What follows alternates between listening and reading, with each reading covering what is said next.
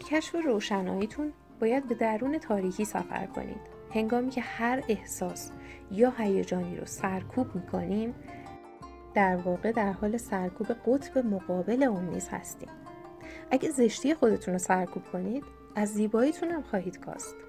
اگه ترسمون رو انکار کنیم شجاعتمون رو به کمترین میزان ممکن میرسونیم.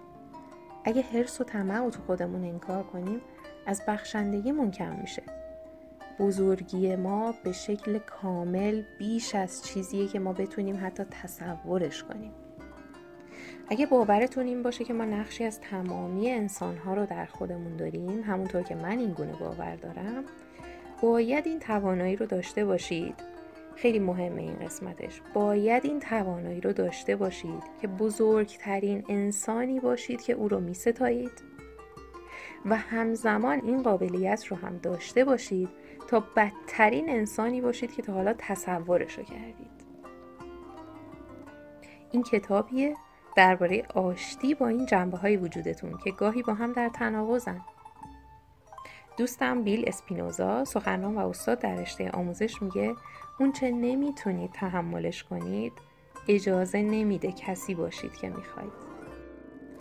اون چه نمی‌تونید تحملش کنید اجازه نمیده کسی باشید که می‌خواید. باید یاد بگیرید تا به همه وجودتون اجازه بدید وجود داشته باشه. اگه می‌خواید آزاد باشید باید بتونید باشید. این یعنی باید قضاوت خود رو متوقف کنید. باید خودمون رو به خاطر انسان بودن ببخشیم. باید خودمون رو به دلیل نقصایی که داریم ببخشیم. هنگامی که خود رو قضاوت می‌کنیم ناخداگاه به قضاوت دیگران می‌پردازیم. و اونچه در مورد دیگران انجام میدیم درباره خودمون انجام خواهیم داد. جهان آینه است از خود درونی ما.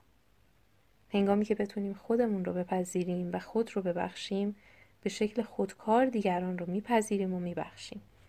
این درسی بود که به سختی اون رو فرا گرفتم. سیزده سال پیش روی زمین سرد و سنگی دستشویی بیدار شدم.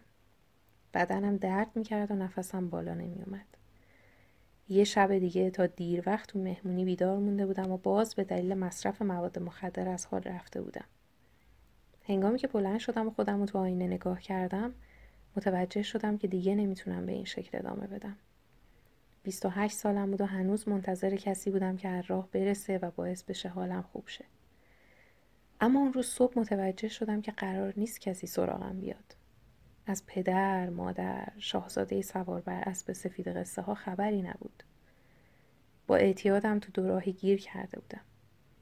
می‌دونستم که خیلی زود باید بین مرگ و زندگی یکی رو انتخاب کنم. هیچ کس دیگه ای نمی‌تونست به جای من تصمیم بگیره. هیچ کس نمی‌تونست از دردام کم کنه. تا زمانی که خودم به خودم کمک نمی‌کردم کسی نمی‌تونست کمکم کنه. زنی که در آینه دیدم منو شکه کرد. متوجه شدم که نمی‌دونم کیه. گویی برای اولین بار رو رو می‌دیدم. خسته و ترسیده بودم. تلفن برداشتم و از مرکز بازپروری معتادان درخواست کمک کردم. زندگیم دچار دگرگونی شد. اون روز صبح انتخاب کردم که حالم خوب بشه و اصلا برام مهم نبود که این فرایند چقدر طول خواهد کشید. پس از تکمیل دوره درمانی 28 روزه سفری برای شفای درونی و بیرونی رو شروع کردم. می‌دونستم این کاری بزرگه. اما چاره جز اون برام باقی نمانده بود. بعد از گذشت پنج سال و هزینه چیزی حدود پنجاه هزار دلار به شخصی دیگر تبدیل شده بودم. دیگر از اعتیادم خبری نبود و دوستانم همگی تغییر کرده بودند. اما هنوزم بخشایی در وجودم بودن که باشون مشکل داشتم. دوست داشتم از شر این بخشا راحت شم. مشکلم این بود که هنوز از خودم نفرت داشتم. به نظر باور نکردنی می‌رسه که پس از گذشت یازده سال و شرکت در دوره مثل گروه درمانی، دوره های حمایتی، درمان با هیپنوتیزم، طب سوزنی و انواع دوره های دیگه و خوندن صدها کتاب و تماشا کردن و گوش دادن به دوره های آموزشی دیداری و شنیداری کسی هنوز از بخشهایی از وجودش نفرت داشته باشه.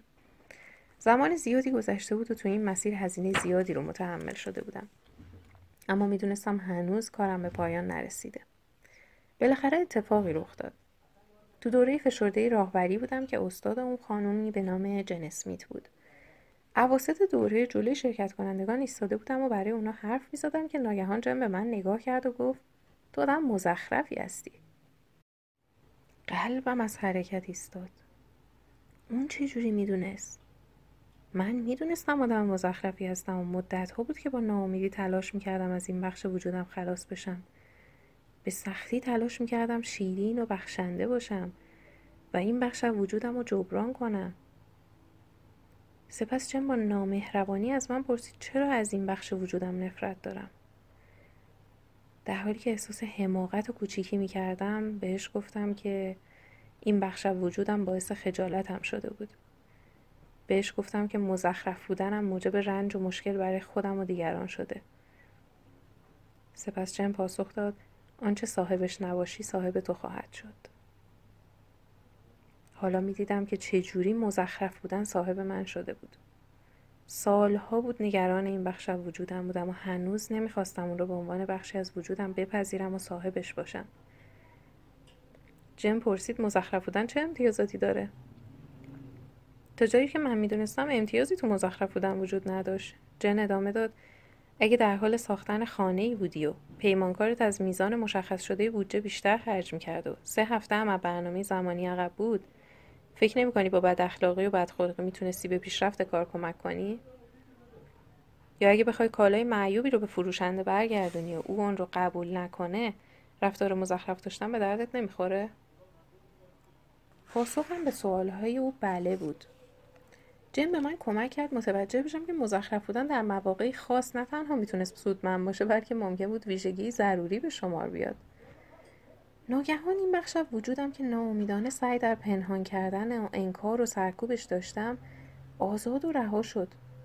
تو کل بدنم احساسی متفاوت داشتم. انگار وزنه 100 کیلویی رو که به گردنم آویزان بود به زمین انداخته بودم. جن باعث شد درک کنم این بخش از وجودم استعدادیه که نباید به خاطر شرمگین باشم. اگه اجازه می‌دادم این بخش وجود داشته باشه و انکارش نمی‌کردم لازم نبود بر اساسش رفتار و عمل کنم.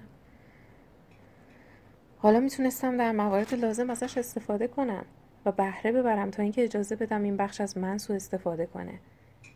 پس از اون روز زندگیم دیگه مثل قبل نبود. قطعه دیگه قطعه دیگه از پازل شفای من در جای درست خودش قرار گرفته بود. اونچه در مقابلش مقاومت کنی در جای خود ایستادگی خواهد کرد. بارها این جمله رو شنیده بودم اما هرگز عمق معناش رو درک نکرده بودم. با مقاومت در برابر مزخرف بودن در خودم باعث قفل شدن اون شده بودم. لحظه ای اون رو پذیرفتم و به عنوان یک استعداد ذاتی قبول کردم مقاومت درونیمو متوقف کردم و این مشکل برام حل شد. حالا دیگه لازم نیست آدم مزخرفی باشم اما اگه لازم و ضروری باشه که تو این دنیا گاهی هم لازمه می‌تونم این ویژگی برای محافظت از خودم استفاده کنم. این فرایند به نظرم معجزه آسا اومد. به همین دلیل فهرستی از ویژگی هایی که در خودم دوست نداشتم تهیه کردم و تلاش کردم متوجه بشم چه نکته مثبتی تو اونا وجود داره. به محض اینکه متوجه شدم ارزش های مثبت و منفی این موارد چیه تونستم حالت دفاعی خودم رو بین ببرم و اجازه بدم این بخشا تو وجودم به شکلی آزادانه وجود داشته باشن. پس از مدتی متوجه شدم که این فرایند به خلاص شدن از مواردی که تو خودمون دوست نداریم مربوط نمیشه بلکه درباره یافتن وجه مثبت این موارد و به کار گرفتنشون تو زندگیمون مربوطه. این کتاب راهنمایی برای این سفر این کتاب شامل ایده های مهم از دوره آموزشی که در طول این سالها طراحی کردم تا به شما کمک کنم سایه خودتون رو آشکار کنید صاحبش بشید و اونو در آغوش بگیرید با تعریف جزئیات سایه و کشف ماهیت و آثار اون کارم رو شروع می کنم. سپس نکات مهم تو پدیده سایه و فرافکنیش رو بررسی می کنم که در اون بخشای مهم از وجودمون رو انکار می کنیم و اون رو به دیگران نسبت میدیم. بعد از در نظر گرفتن الگوی جدید برای درک زندگی درونی و بیرونیمون یعنی الگوی هولوگرافیک هستی می‌تونیم اونچه آموخته ایم رو به کار بگیریم تا وجوه پنهان بخش تاریک وجودمون رو آشکار بکنیم. بعد از اون فرایند مالکیت و پذیرفتن مسئولیت سایه خودمون رو آغاز می‌کنیم و همزمان میآموزیم تا دوباره قدرتی رو که به خودمون متعلق بوده و اون رو به دیگران بخشیدیم در اختیار بگیریم. در آخرم شیبه هایی رو که می‌تونیم با کمک گرفتن از اونا خودمون رو دوست داشته باشیم و تغذیه کنیم بررسی می‌کنیم و ابزاری عملی در اختیار می‌گیریم تا به آرزوهامون برسیم و زندگی در خور خیش بیافرینیم. بسیاری از ما زمان زیادی رو صرف دنبال کردن نور کردیم اما بیشتر تاریکی نصیبمون شده. یونگ میگه با تجسم شکلهایی از نور نمیشه به اشراق رسید. راه رسیدن به اشراق و روشنایی آگاهی از سایه و تاریکیه. جوجه اردک زشته در اون کتابیه که شما رو در مسیر آشکار ساختن به عهده گرفتن مالکیت و پذیرفتن سایتون راهنمایی می‌کنه. این کتاب دانش و ابزارهایی رو در اختیارتون قرار میده که همین حالا درون شماست. این کتاب شما رو راهنمایی می‌کنه تا قدرت، خلاقیت، شکوه و آرزوهای از دست رفته خودتون رو بازیابید. این کتاب دل شما رو به روی خودتون و دیگران میگشاید. و روابطتون رو با جهان برای همیشه دگرگون می‌کنه.